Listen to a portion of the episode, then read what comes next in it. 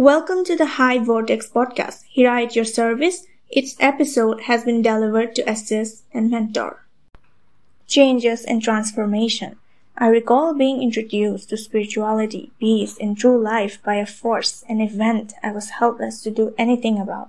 I was stubborn. And then I was left only with the option to accept a change, a transformation.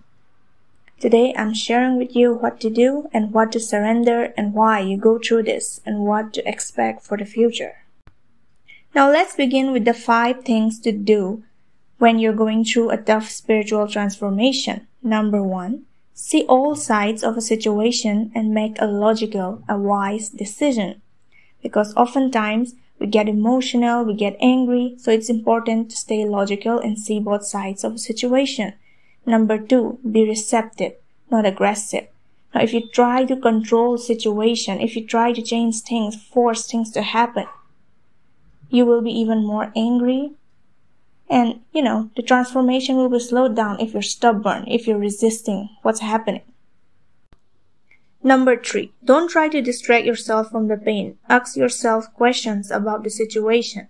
Now, highlighting the word yourself, I said, Ask yourself questions about this situation you're going through. You will get so many answers. Number four, take time in solitude and release your anger through physical activities like exercise, sport, or boxing, not through SMS, calling people, lashing out on them, nothing like that. Number five, self-control is important when everyone is watching. That is because, well, people will see that you're doing something bad in their eyes. They don't understand you when you do something, you know, when you lash it out, kick the door, all of that, and you end up embarrassing yourself. After you heal, you're going to look back at the situation and regret. Now let's talk about what not to do or, you know, what to surrender when you're going through a tough spiritual transformation. Number one, complete surrender and letting go.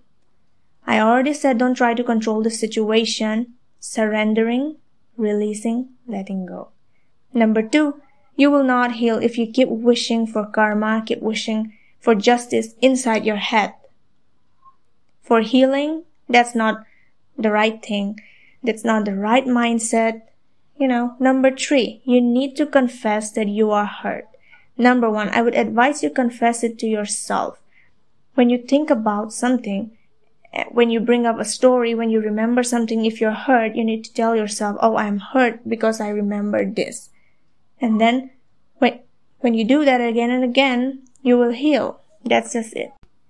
And now I want to talk about why people go through tough spiritual transformation. Well, people go through tough spiritual transformation so that they find in abundance within themselves what they're looking for on the outside. And overall, this happens for the divine or the higher power you believe in. We're talking about spirituality, so be in the present moment and look into your shadow. Shadow, by shadow I mean your emotion, your memory. You haven't reached where you want to be, so this is for now. For now, you need to look in your shadow, be in the present moment.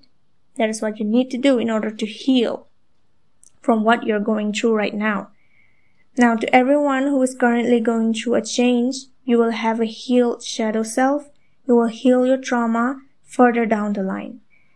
So, you know, you need to take your time and everything. But in the end, I promise you healing, liberation, completion, and satisfaction.